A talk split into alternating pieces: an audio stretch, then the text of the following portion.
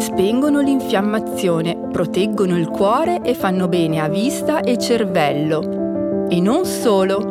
Vuoi scoprire perché non farti mancare la giusta dose quotidiana di omega 3? Questo è Perle di Benessere, il podcast dedicato al mondo dei grassi polinsaturi alleati della salute che ti aiuterà a fare chiarezza tra le tante informazioni disponibili sui loro benefici. Una produzione di Omegor, omega 3 di qualità certificata, coniugati a divulgazione scientifica per un'integrazione consapevole. Io sono Silvia Soligon, nutrizionista e comunicatrice medico-scientifica ho ideato per te questo podcast e ti condurrò alla scoperta dei benefici di questi tanto chiacchierati grassi buoni.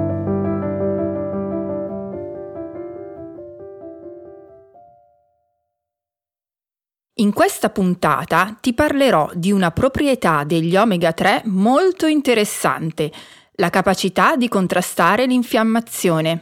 Lo farò con l'aiuto della dottoressa Livia Galletti, che ti spiegherà per quale motivo l'infiammazione è tanto pericolosa per il tuo benessere. Scoprirai perché per combattere questo nemico della salute ti potrebbe essere utile agire sulla tua alimentazione, preferendo gli omega 3 ad altri grassi, e per quale motivo potrebbe valere la pena di mettere in pratica il consiglio di chi ti dice Dovresti seguire un'alimentazione antinfiammatoria. Partiamo?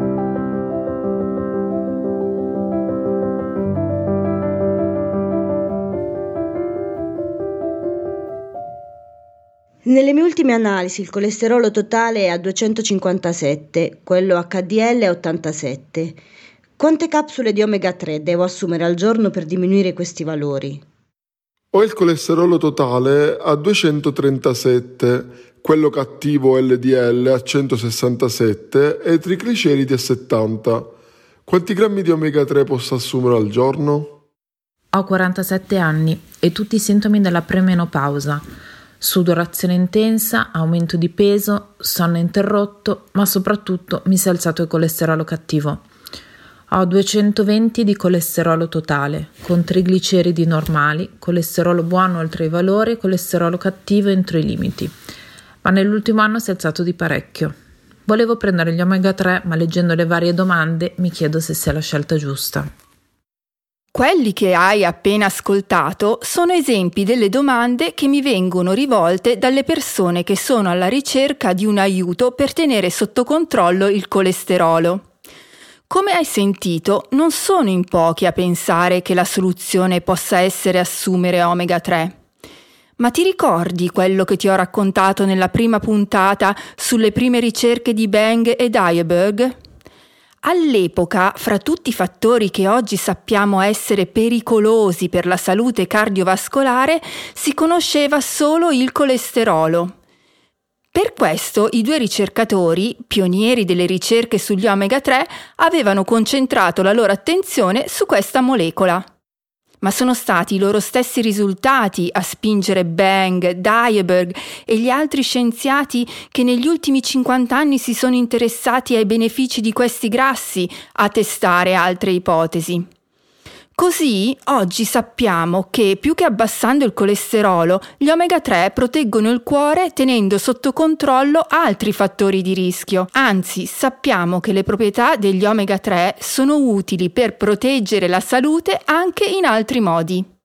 In questa puntata ti parlerò di uno di questi altri modi. Un modo che, vedrai, tirerò in ballo spessissimo anche nelle prossime puntate perché si tratta di un meccanismo alla base di tantissimi degli effetti benefici degli omega 3. Promuovere un'azione antinfiammatoria. L'infiammazione è un processo fondamentale per il nostro corpo e che si attiva, è una cascata che si attiva in condizioni di pericolo, per esempio una ferita, per esempio una malattia.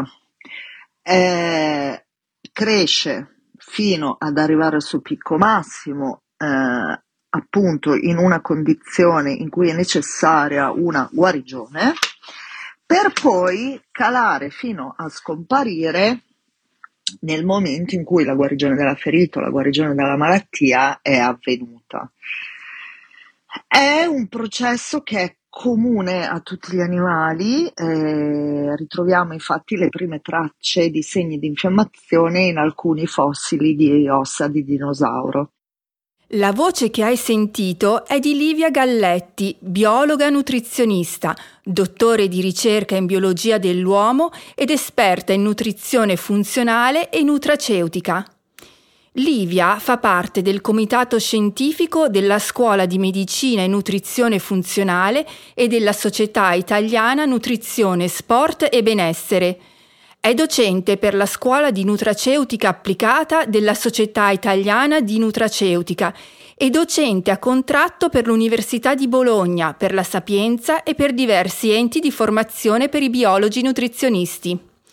Le ho chiesto di spiegarci per quale motivo dovremmo tutti preoccuparci dei livelli di infiammazione nel nostro organismo, anche quando ci sembra di essere perfettamente in salute.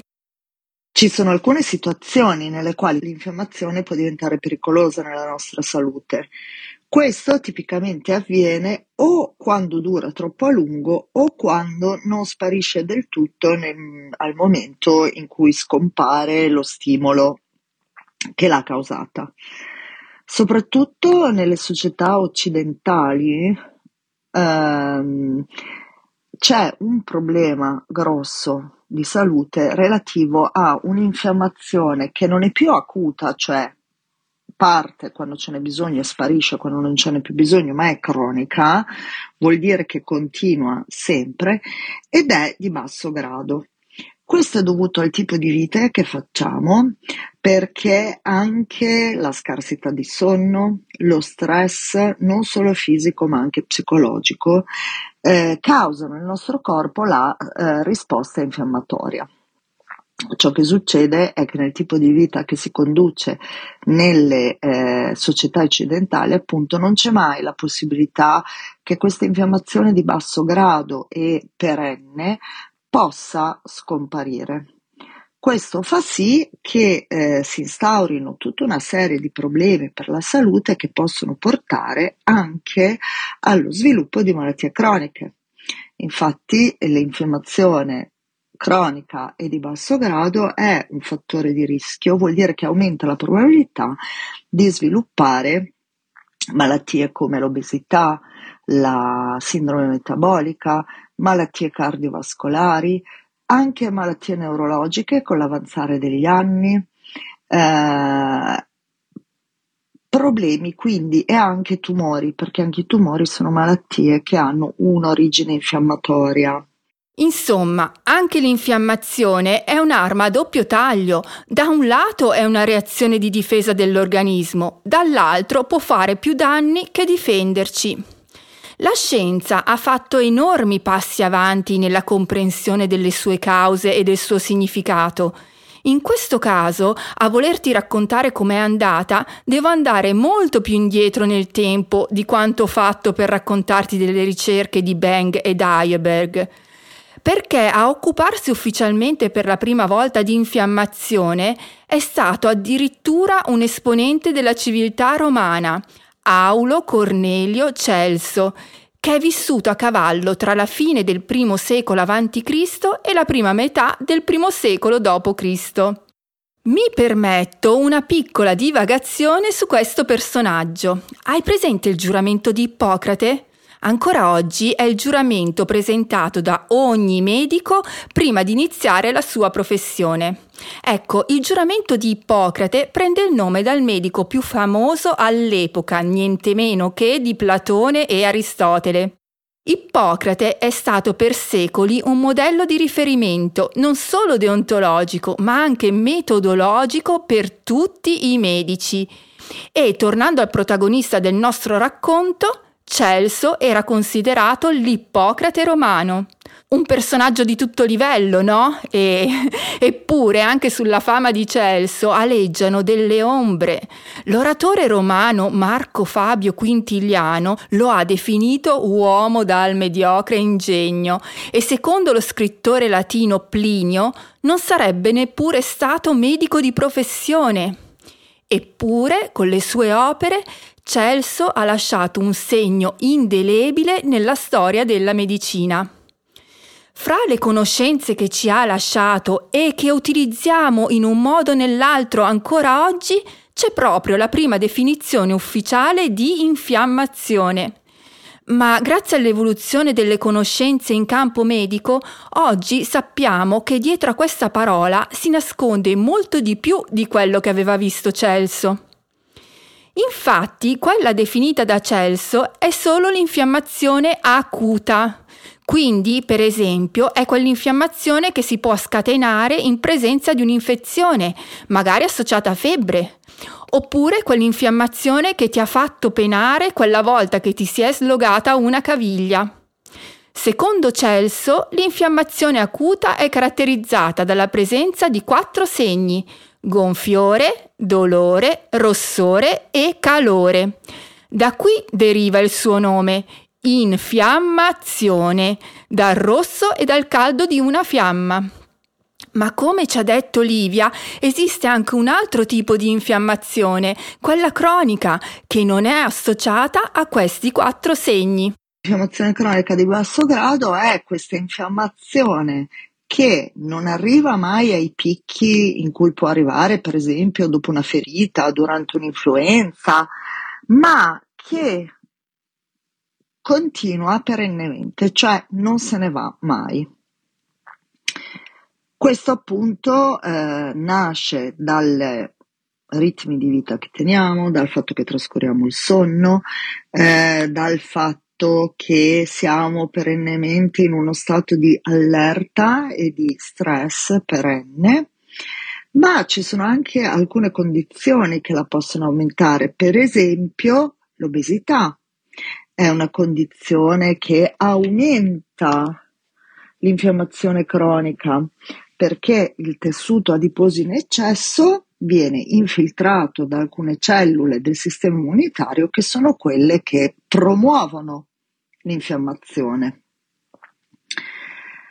E è una condizione che colpisce tutti i distretti del corpo, tutti, e che per tutta una serie di reazioni del corpo stesso a questi segnali infiammatori fa sì che il corpo sia più debole, meno in grado di difendersi da, per esempio, delle infezioni, il sistema immunitario è mh, l'attore principe della cascata infiammatoria e quindi se è impegnato a sostenere un'infiammazione cronica di basso grado farà più fatica a difenderci da un'infezione.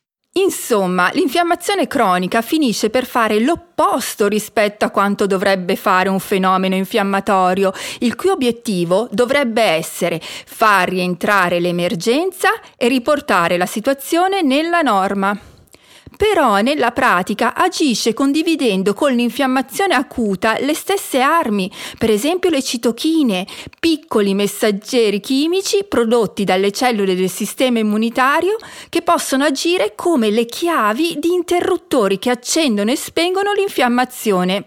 L'attività di questi piccoli messaggeri è regolata anche dagli eicosanoidi, molecole che derivano dagli acidi grassi polinsaturi a catena lunga. Ed è qui che gli omega 3 tornano a essere i protagonisti di questa puntata, perché gli omega 3 sono proprio acidi grassi polinsaturi a catena lunga.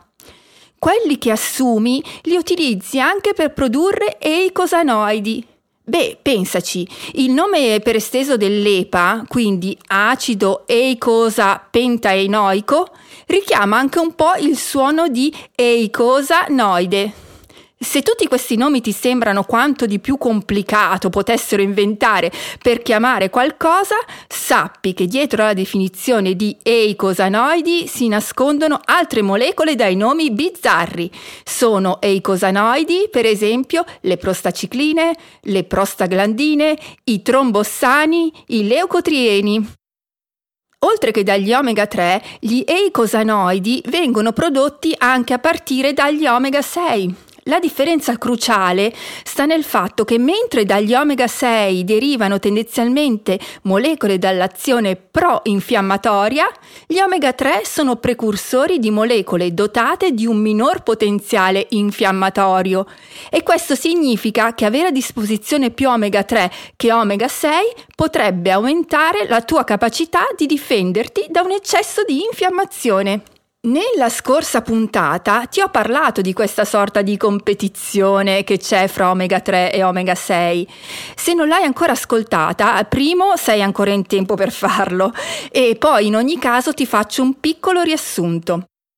Le tue cellule utilizzano gli stessi strumenti per trasformare i precursori di omega 3 e omega 6 nei loro rispettivi derivati biologicamente attivi, per esempio gli omega 3 EPA e DHA. Se ci sono troppi precursori degli omega 6, non avrai a disposizione abbastanza strumenti per sintetizzare EPA e DHA. Questa competizione ha delle conseguenze pratiche non indifferenti.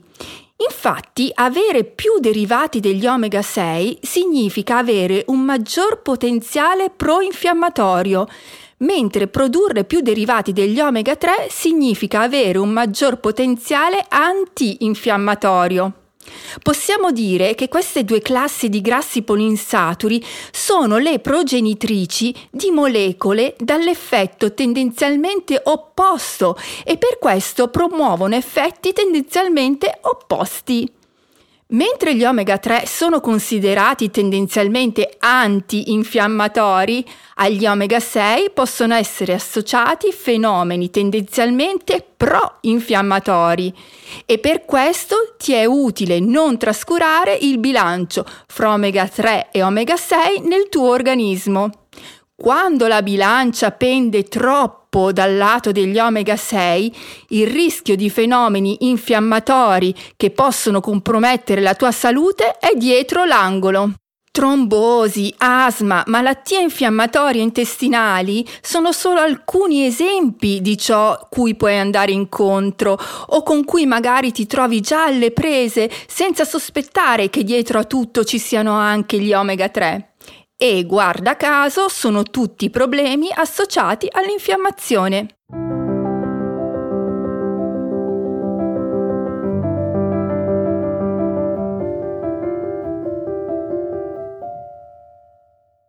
Quella degli eicosanoidi è solo una parte della storia in cui gli omega 3 combattono l'infiammazione. Diciamo che è un po' come se gli omega 3 assediassero l'infiammazione attaccandola su più fronti. Allora, riassumendo, sono i precursori di mediatori chimici dal minore potenziale infiammatorio e questo lo abbiamo già chiarito. In più sono i precursori di molecole antinfiammatorie e allo stesso tempo sono i precursori di molecole che servono per spegnere l'infiammazione, per farla finire. Rispetto a quelli che ti ho fatto finora, hanno anche dei nomi simpatici queste molecole: maresine, resolvine, protectine. Alcuni sembrano proprio dirci che sono lì per sbarazzarsi di eventuali problemi. Poi degli omega 3 si sa anche che regolano l'attività delle cellule del sistema immunitario coinvolte nei processi infiammatori. Le cellule in questione sono i globuli bianchi e quello che fanno gli omega 3 quando agiscono come antinfiammatori è inibire i loro movimenti, la loro capacità di adesione e l'interazione con le cellule che rivestono i vasi sanguigni, che è un processo fondamentale in alcuni fenomeni infiammatori. Se ci potessimo affacciare all'interno della cellula, potremmo poi vedere l'EPA e il DHA che vanno a modificare la composizione e la struttura delle membrane cellulari e a influenzare l'accensione e lo spegnimento di geni nel nucleo. Il bello è che i geni che vengono spenti sono spesso geni pro-infiammatori, mentre quelli che vengono accesi attivano processi anti-infiammatori.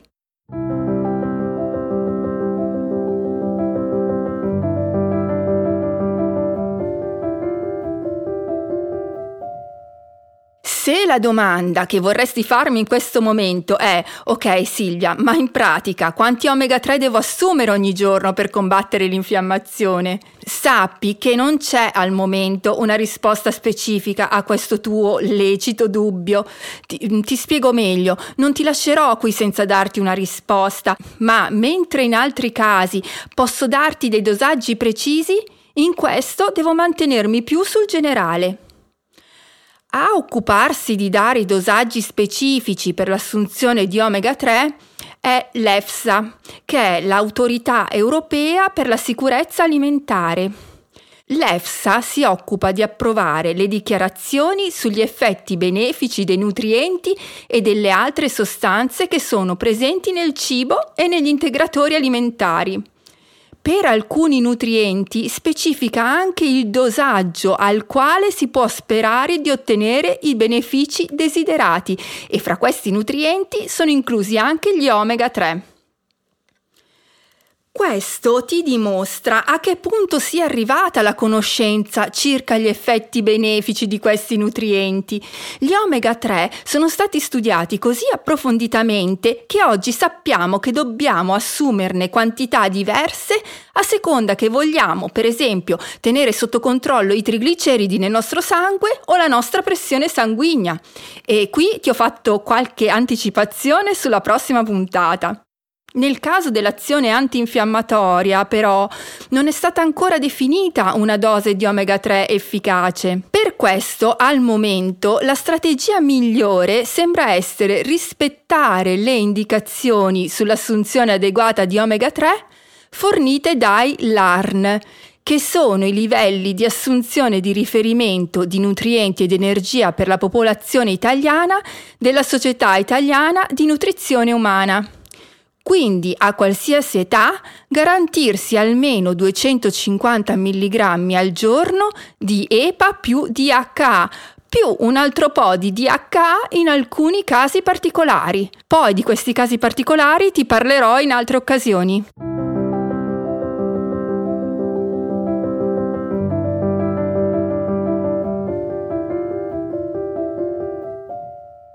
Con questo siamo arrivati alla fine di questa seconda puntata di Perle di benessere. Abbiamo parlato di infiammazione, di perché è pericolosa per la tua salute e di come gli omega 3 possono aiutarti a non alimentarla e a spegnerla.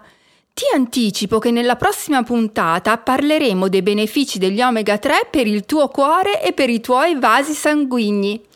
Anche in quel caso c'entra l'infiammazione, ma non solo. Per non perderti il prossimo appuntamento, fai clic su Segui. Ti aspetto qui per una nuova puntata.